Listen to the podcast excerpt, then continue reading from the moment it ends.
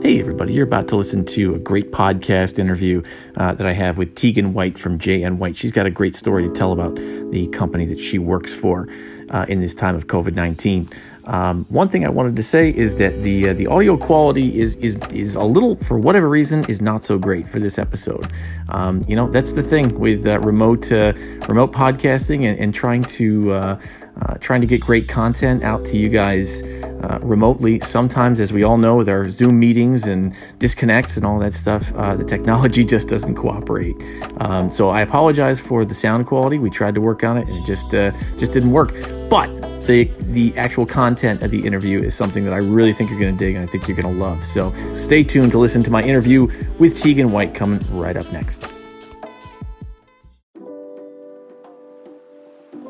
Hello and welcome, everybody. It's interview time. I haven't had an interview in a couple of weeks here. And today I am really excited to, I have a good friend of mine on the line. Somebody I've known kind of on and off for several years now. I think we met through a common friend, and then I used to stay over at. I used to like crash it when I was like doing stuff in New York City. I think I used to crash on your couch or your air mattress or whatever in New York City, and now she's back in Rochester and working. She's got a really cool story to tell about the company she works at.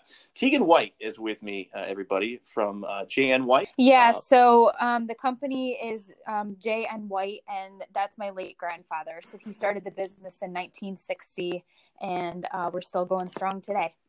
That's amazing.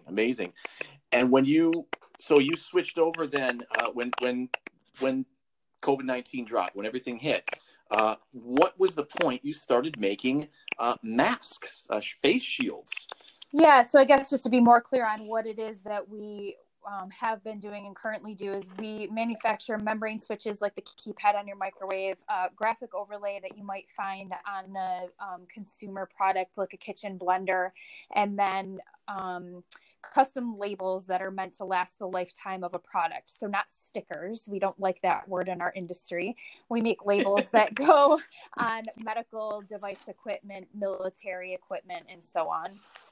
When COVID happened, I think it was this kind of like surreal time in March where all of a sudden it went from being an overseas thing to a close by thing.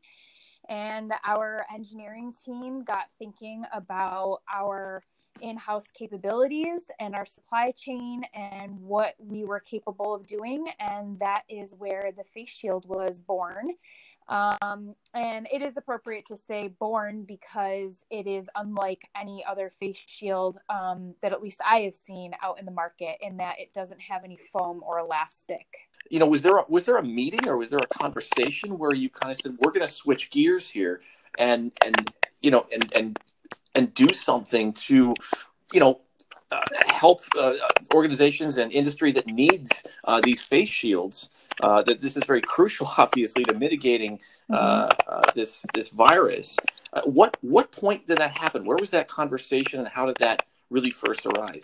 So it wasn't a specific meeting or anything like that. Truth be told, we hired a new president this fall, and his name is Jason Americh. And Jason has an undergrad degree in engineering as well as an MBA. But he's just one of these guys that knows a lot about a lot. I appreciate that. I think that he, the idea came from his mind, and then he gathered the troops, so to speak, and said, let's do it. And I can really appreciate the dive-in approach because we believe that ingenuity has been a part of our company since the beginning. My grandfather was a P-51 fighter pilot in World War II.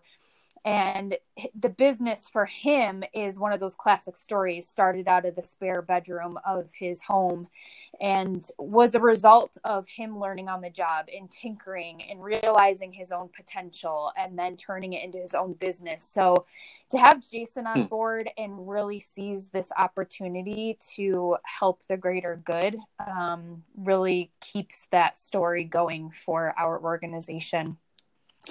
and this is a great example of leadership, right? You know, I think in this time, you know, we can identify who the leaders are and who they're not. And one thing we're seeing is so many small to mid-sized businesses that are locally based in our communities really taking that step, stepping up and saying, we're going to contribute to mitigating this, to solving this problem, or at least getting us through this time to protect people and to protect society. Yeah. You know, we're seeing Black Button Distilling and Iron Smoke Distillery and many other distilleries across the country now producing hand sanitizer instead of or alongside alcohol. You know, really cool things like that. You know, talk to me about the importance that small businesses like that become kind of the innovators and the leaders in this time of need. I mean, the word that comes to mind is agile. I think when you're a small to medium-sized business and there's not a lot of hierarchical barriers, you're able to, as we say, pivot and kind of say, okay, we're going to do what we're really good at. We're also going to lend some of our bandwidth to creating something for the greater good. And actually, speaking of Black Button, Jason knows the owner or some people over there, and we did a little bartering. So we have some Black Button hand sanitizer in our facility in exchange for some face shields. Now, did you get some bourbon along with that too? Yeah, no, unfortunately not. But I work with one of my colleagues as part of Cartwright's Maple Inn. Have you been out there before? I know of it, but fantastic. So they out at Cartwright's bought barrels from Black Button, and that's how they made their bourbon maple syrup. Oh my gosh, that sounds absolutely unbelievable. Yeah, it's very good. Oh, good stuff. You know, that's fascinating. I love what you said there about small businesses being able to pivot and being flexible. I don't think we give small to mid-sized businesses enough credit for, you know, that's something they can do. There's a level of flexibility that a large company just can't. They don't have the rudder for it, you know, to be able to turn that quickly and do something different. And that's really a strength of a business of the size of JN White, right? Yeah. And I think, you know, I'd be remiss if I didn't give a shout out to everybody in our company. It's not just leadership. We have maintained this positive go get momentum of, all right, let's do it. I mean, I think that especially when you're in a time when you're seeing people that aren't able to work, that are really stressed financially, and we're in a position where we can stay open. And now we have a sign on the front of the building that says we are open, made in USA, and that we make products for medical and military. It's like, thinking again of my family story, it's like our modern day grandpa went to the service. This is my generation's time to step up. I was going to say lean in. It's like an overused phrase. Yes. You know, jump in, dive in, lean in, and seize the opportunity and work really hard and know that we are helping. We've had hospitals, nursing homes, fire departments, schools that now are devoted to meal programs for kids in their community. Those are just some of the examples of people that are wearing our face shields. We're going to come right back, take a quick break, come right back with Teagan White from JN White. This is fantastic. This is great. I love to hear about small businesses in our community, like you said, pivoting and doing something that's helping us mitigate this time. We'll be right back.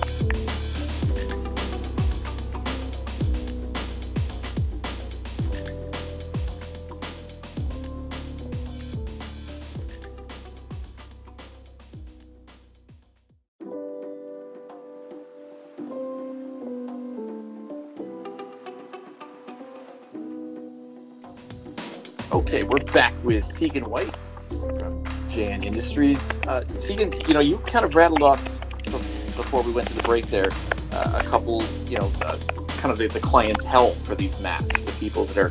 Can you go a little deeper into that and tell me about, you know, who's using it? What's the feedback that you're getting from these masks? Oh boy. So one of the really cool things is that JN White has gotten a lot of positive feedback, both in the form, not both. We've gotten Facebook posts, private messages on Facebook, handwritten thank you notes, mailed, actual mailed notes, emails, letters. We've actually, I've been blown away by what people have done in terms of taking time out of their schedule to send us thank yous. We donated a bunch of masks. I believe it was 150 masks to the Avon Nursing Home on Good Friday. Wow. So important. Yeah. I brought a bunch home just in case we got orders, I could get them out. And I had those left over on the afternoon of Good Friday. And so I went down 390 and dropped them off at the nursing home. And the following week, I had a thank you note from the spouse of an employee, basically saying thank you for keeping her family member safe and the people that are residents and, you know, other people that are working there. So pretty powerful. That's, I mean, that's really beautiful when you hear that feedback. That's very meaningful. I was wondering, this is such a great opportunity for businesses, too, to think as much as you're in it right now, as much as you're working the 10, 12-hour days and beyond, I'm sure, to try to fulfill the need. There's also a piece of this that you're investing, and I don't mean to sound this as opportunistic, because, you know, business can do good and succeed as a result of it, and I have no problem with that. I think that's the way it should be.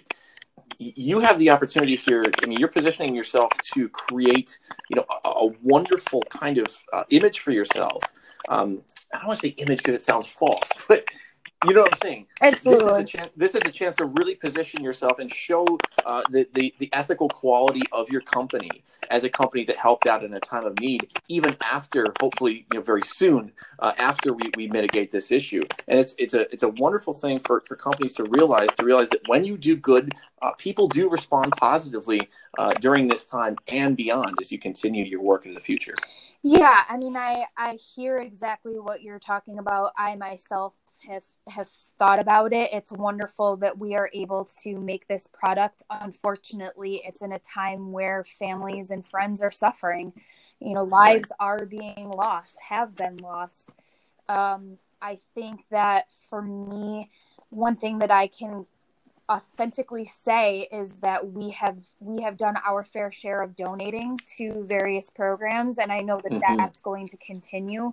One of our core values as a company is about community involvement, and I think has largely been local United Way, programs like that. But now all of a sudden we're reaching out to, one of the first donations that we did was 100 shields to a hospital in New Jersey, right off of the bridge that connects to Staten Island. Wow. So even though they're in another state, they might as well be in New York. They're in the thick of it. So, and I think you need to do that. I think you need to balance the business side with the donation side. For somebody like me, that gives me good conscience. And you touched on this a little bit again before the break. There's a feeling, too, when something like this hits, and I remember feeling the same way, you know, after 9/11. When something like this is going on, everyone has this feeling that they want to be able to contribute in some way, in some level. There's got to be a feeling there, you know, with the employees. And, you know, I get it. Everyone's still scared and everyone's still doing what they need to do. But there's got to be a feeling like every employee is being empowered because they're directly keeping people safe. Yeah, I think I absolutely think that is happening. You know, like I was saying, we have really positive attitude of everybody that works at JN White. People that have worked on the weekends to get the product out the door. I think it's giving people a great sense of purpose and involvement. Absolutely. And you mentioned there's a couple other products that you're working on as well, right? Yeah. So one of the products is we've made mask extenders. So I'm sure you've heard of stories where nurses and doctors that are wearing the 3-ply masks, those strings that go behind the ears, cause fatigue, headaches, migraines, sores. And so the extender goes along the backside of the head and then has a set of teeth, depending on how much room you need. And so the strings hook right on those teeth, and it's a softer, malleable material that just forms to the back of the head and keeps those strings off the ears. So you're not just talking about creating a safety device. You're talking about creating a safety device that is actually more comfortable to wear. Yeah, so separate from the mask, but made from a very similar material that is trying to provide more comfort to our frontline workers. I think that's absolutely fantastic and outstanding. Yeah. Now, you have one other product, too, also that you wanted to talk about. What is that? Yeah, so this one is more along the lines of an electronics product. Right now, our in-house prototype name is The Claw, but it's a, it's a device that would allow people to use touch screens without their finger, open doors without their finger, but would also have the capability to have embedded LEDs, which would go to what our engineering and electronic componentry and printing capabilities are, and potentially would have the RFID also embedded. So I can't say anything else about that at this time. Sure, but of course. We're getting very close to prototyping that, and so I think the face shield, we call it Splatter Guard. Our website is splatterguard.com, and that's where the face shields and the mask extenders are. And then this other, The Claw, would be available on our core website, jnwhiteusa.com. And so that will be down the line. And again, be more catered to the engineering side of design, sure. But I think we're going to find other use cases for it that are in development. Are you going to continue? Is JN White going to continue past? You know, hopefully, like I said, we mitigate this in the near future. Mm-hmm. Is the production of these materials going to continue, or is that something that you hope? I want to say this the right way. You hope that the demand will almost fade a little bit. Right. In the future, we all hope that we don't need these things at the level of abundance that we do now. What is the thought about the future? We're going to continue to manufacture them so long as there is a need that is there. I hear you that we ultimately don't want human suffering to continue to occur. We don't know what the future is going to hold. I'm sure a lot of your listeners have been tuned in to the various updates about what staged openings look like and what could happen if we open up and then need to pull back in. We don't really know what the new norm is going to be. And so for as long as people want the shield and feel that it provides a level of safety for them, we'll keep manufacturing. Teagan White, everybody, customer service manager at JN White. Fantastic interview. Seriously, we touched on anything from the importance of flexibility in small business to protecting our most valued frontline workers here in this time. Teagan, thank you so much for joining me today. Thanks for having me. All right. Be safe out there, everybody. Take care. We'll talk to you soon.